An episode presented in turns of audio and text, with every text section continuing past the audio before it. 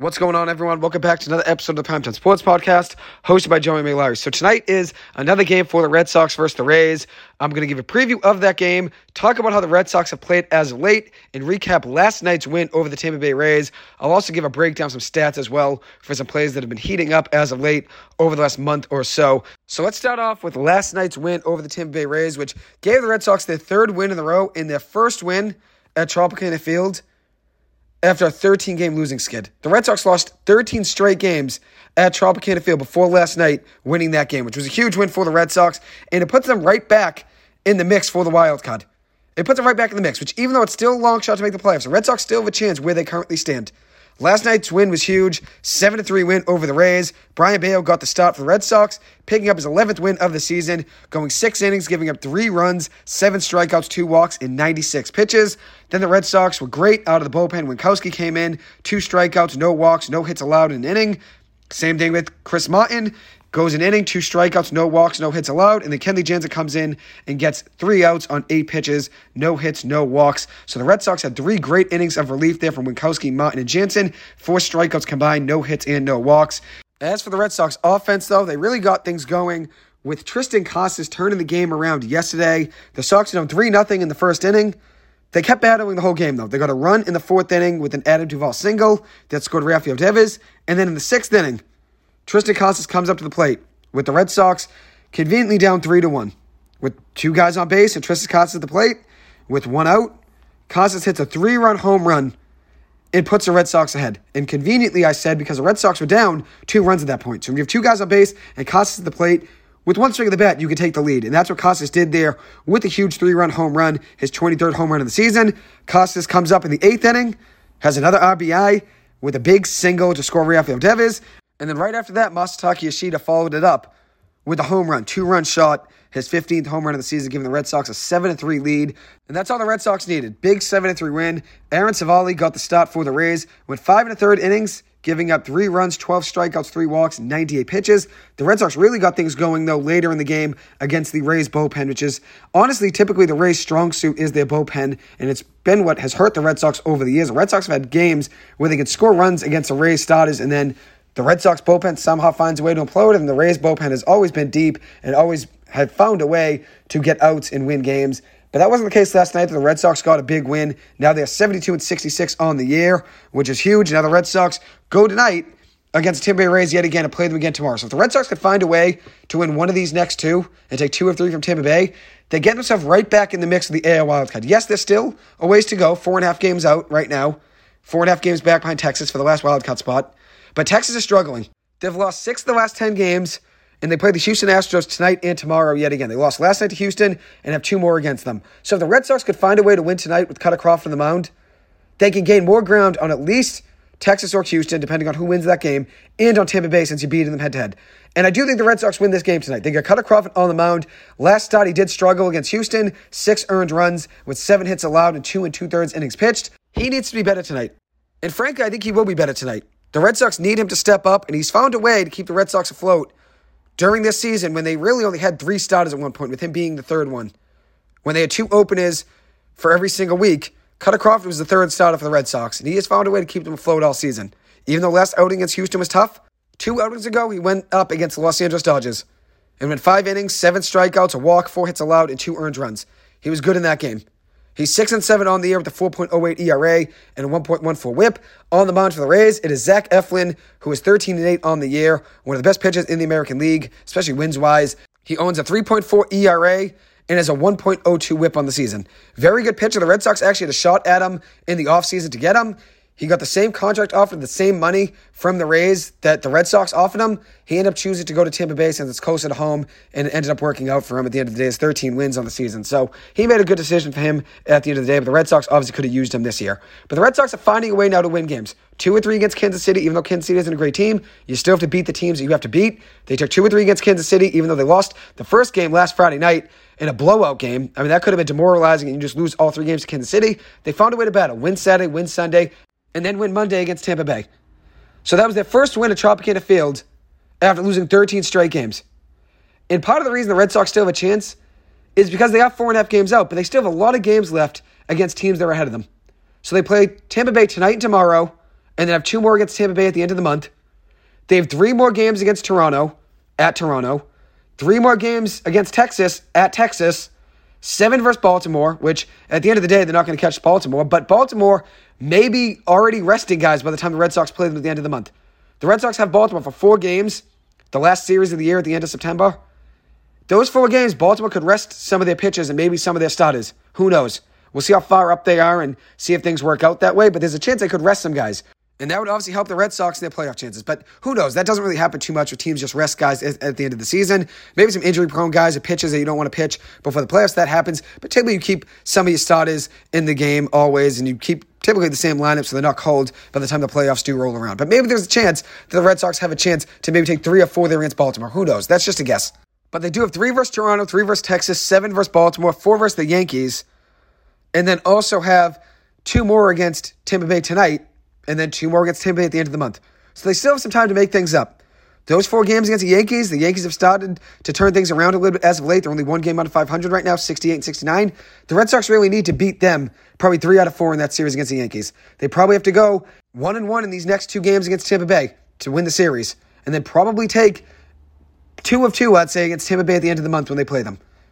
Probably two or three against Toronto two of three against Texas, and they probably need to go maybe four and three or five and two against Baltimore.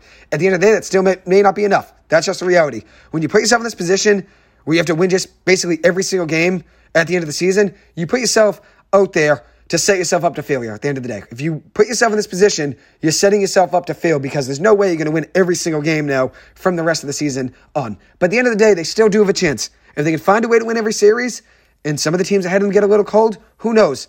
There are some teams though, with easy schedules though ahead of them. Toronto has an easy schedule left. Seattle has an easier schedule than the Red Sox left. Even though they do have some tough games, they do have an easier schedule than the Red Sox. Red Sox currently right now have the third toughest remaining schedule in the major leagues. St. Louis has the hottest schedule remaining, then Washington, then the Red Sox, then Tampa Bay at four. So that could help the Red Sox. Tampa Bay still has six versus Toronto, four versus the Red Sox, four versus Seattle, and four versus the Orioles. So we'll see what happens there. As for the Red Sox, they have seven versus Baltimore, as I said, four versus the Rays, three versus Texas, and three versus Toronto. Then they do have some easier games, though. Three versus the Chicago White Sox. Probably have to take three of three in that series. And have four against the Yankees. Probably need three or four in that series as well. What I'm trying to say here is the Red Sox still have a chance. Even though the four and a half games out and it's still a long shot, and I wouldn't say they have a great chance of making the playoffs because they don't, they still somewhat have a chance of making the playoffs. Who knows? You win tonight and you win tomorrow, you'd sweep Tampa Bay on the road at Tropicana Field, a place you haven't been able to win for years, and you would set yourself up to have a chance to make the playoffs. So at the end of the day, even though it's still a long shot for them to make it, they are still in the mix and still have a chance. And even though that could be wishful thinking, I'm not going to completely give up. There still is a month left to go a month left to go right now where the Red Sox currently stand. And they have a lot of games against teams ahead of them, even though it is still unlikely they make the playoffs. And I admit that, and I know that, and I'm saying it to you right now. There is a very good chance they still miss the playoffs. They still have a chance of making it. So I'm not completely giving up on this team. I'm not completely giving up. Last week at this time, I was trending towards giving up because it was very easy to give up considering how poor the Red Sox were playing a week ago. But taking two of three against Kansas City and winning last night, if the Red Sox can win today with Kutter Crawford on the mound, that would be huge puts a lot of pressure on Tampa Bay to wake up tomorrow. And if the Red Sox find a way to win tomorrow, that would be a sweep at Tropicana. We'll see what happens. But I think the Red Sox do win tonight. Not sure what happens tomorrow. I'll make a prediction on that maybe after tonight's game. But I think the Red Sox win tonight at Tampa Bay yet again. As for some news for the Red Sox, Jarren Duran is out for the year with a toe injury. This news came just about a week ago now. Today is his 27th birthday, so happy birthday to Jarren Duran. And I'm happy to see his growth this year. And that's the main thing that's one of the biggest takeaways for this Red Sox team this year is Jarren Duran's growth, Triston Casas' growth two pieces to build around for the future that turned around their struggles at the plate. And even though Duran's injury is a tough end to a season, he had such a great breakout year. And I predicted him to have a breakout season. I remember in the Red Sox game against it was the Northeastern Huskies, their exhibition game at the start of spring training. I said the Red Sox are going to need Jarren Duran to break out this year. I said Jarren Duran is a guy I'm not going to give up on like most people have. I think he can still be a good player for this Red Sox team. And what did he do this year? He broke out. Finished here with eight home runs, a 295 batting average, an 828 OPS, 24 stolen bases, and 34 doubles. His speed you really can't teach, and it is such a weapon for this Red Sox offense. And if you look at it, the struggles at the plate obviously improved. He became a much better hitter and much better at the plate. He wasn't swinging at things out of the zone anymore, which he used to a lot in the last year or two. But he also became a much better defender. And he's a piece, obviously, that the Red Sox are going to build around in the outfield for years to come. He's still under control through the 2028 season.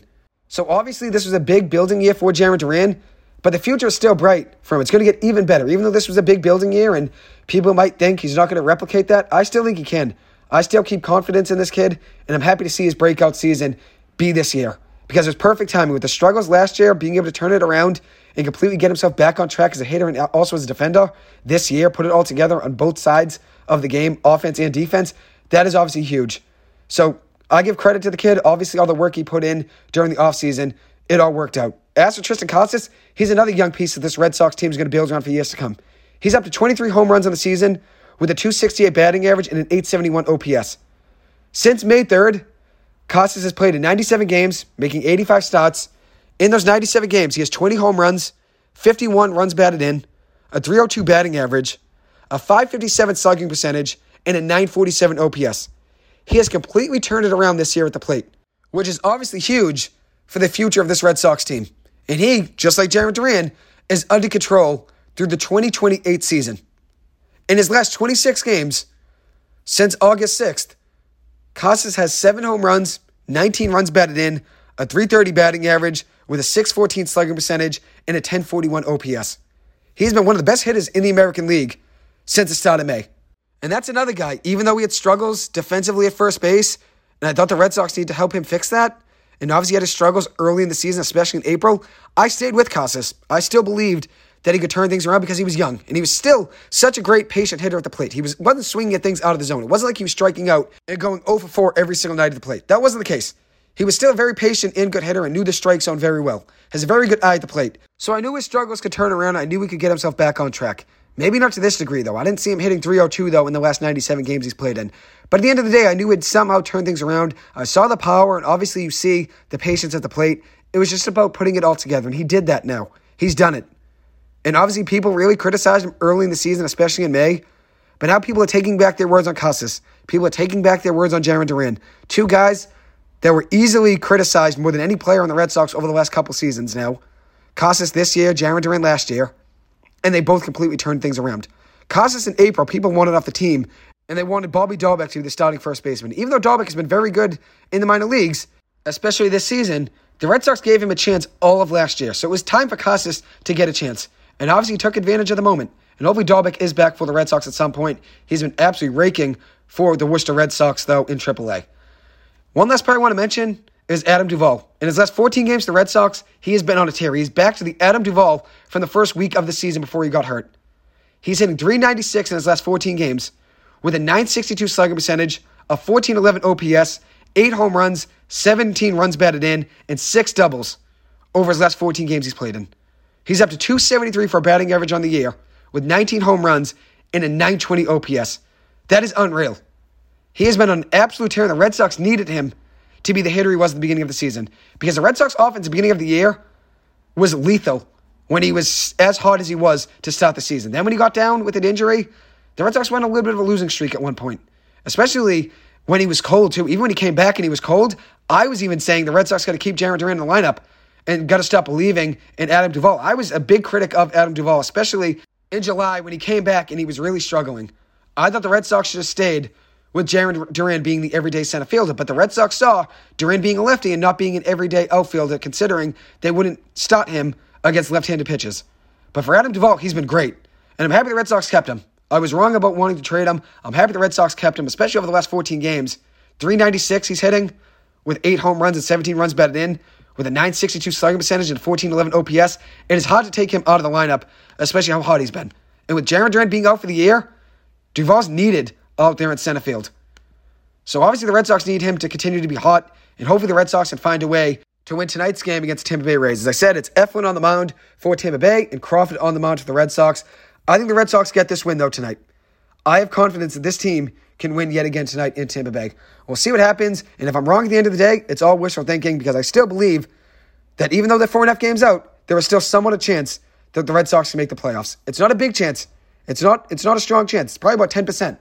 15%. But there's still a chance that this Red Sox team can make the playoffs. So, anyways, it will conclude this episode. Thank you guys so much for taking the time to listen to this. As always, I appreciate it and hope you guys have a good one. Take it easy, and I will see you guys in the next episode. Thank you.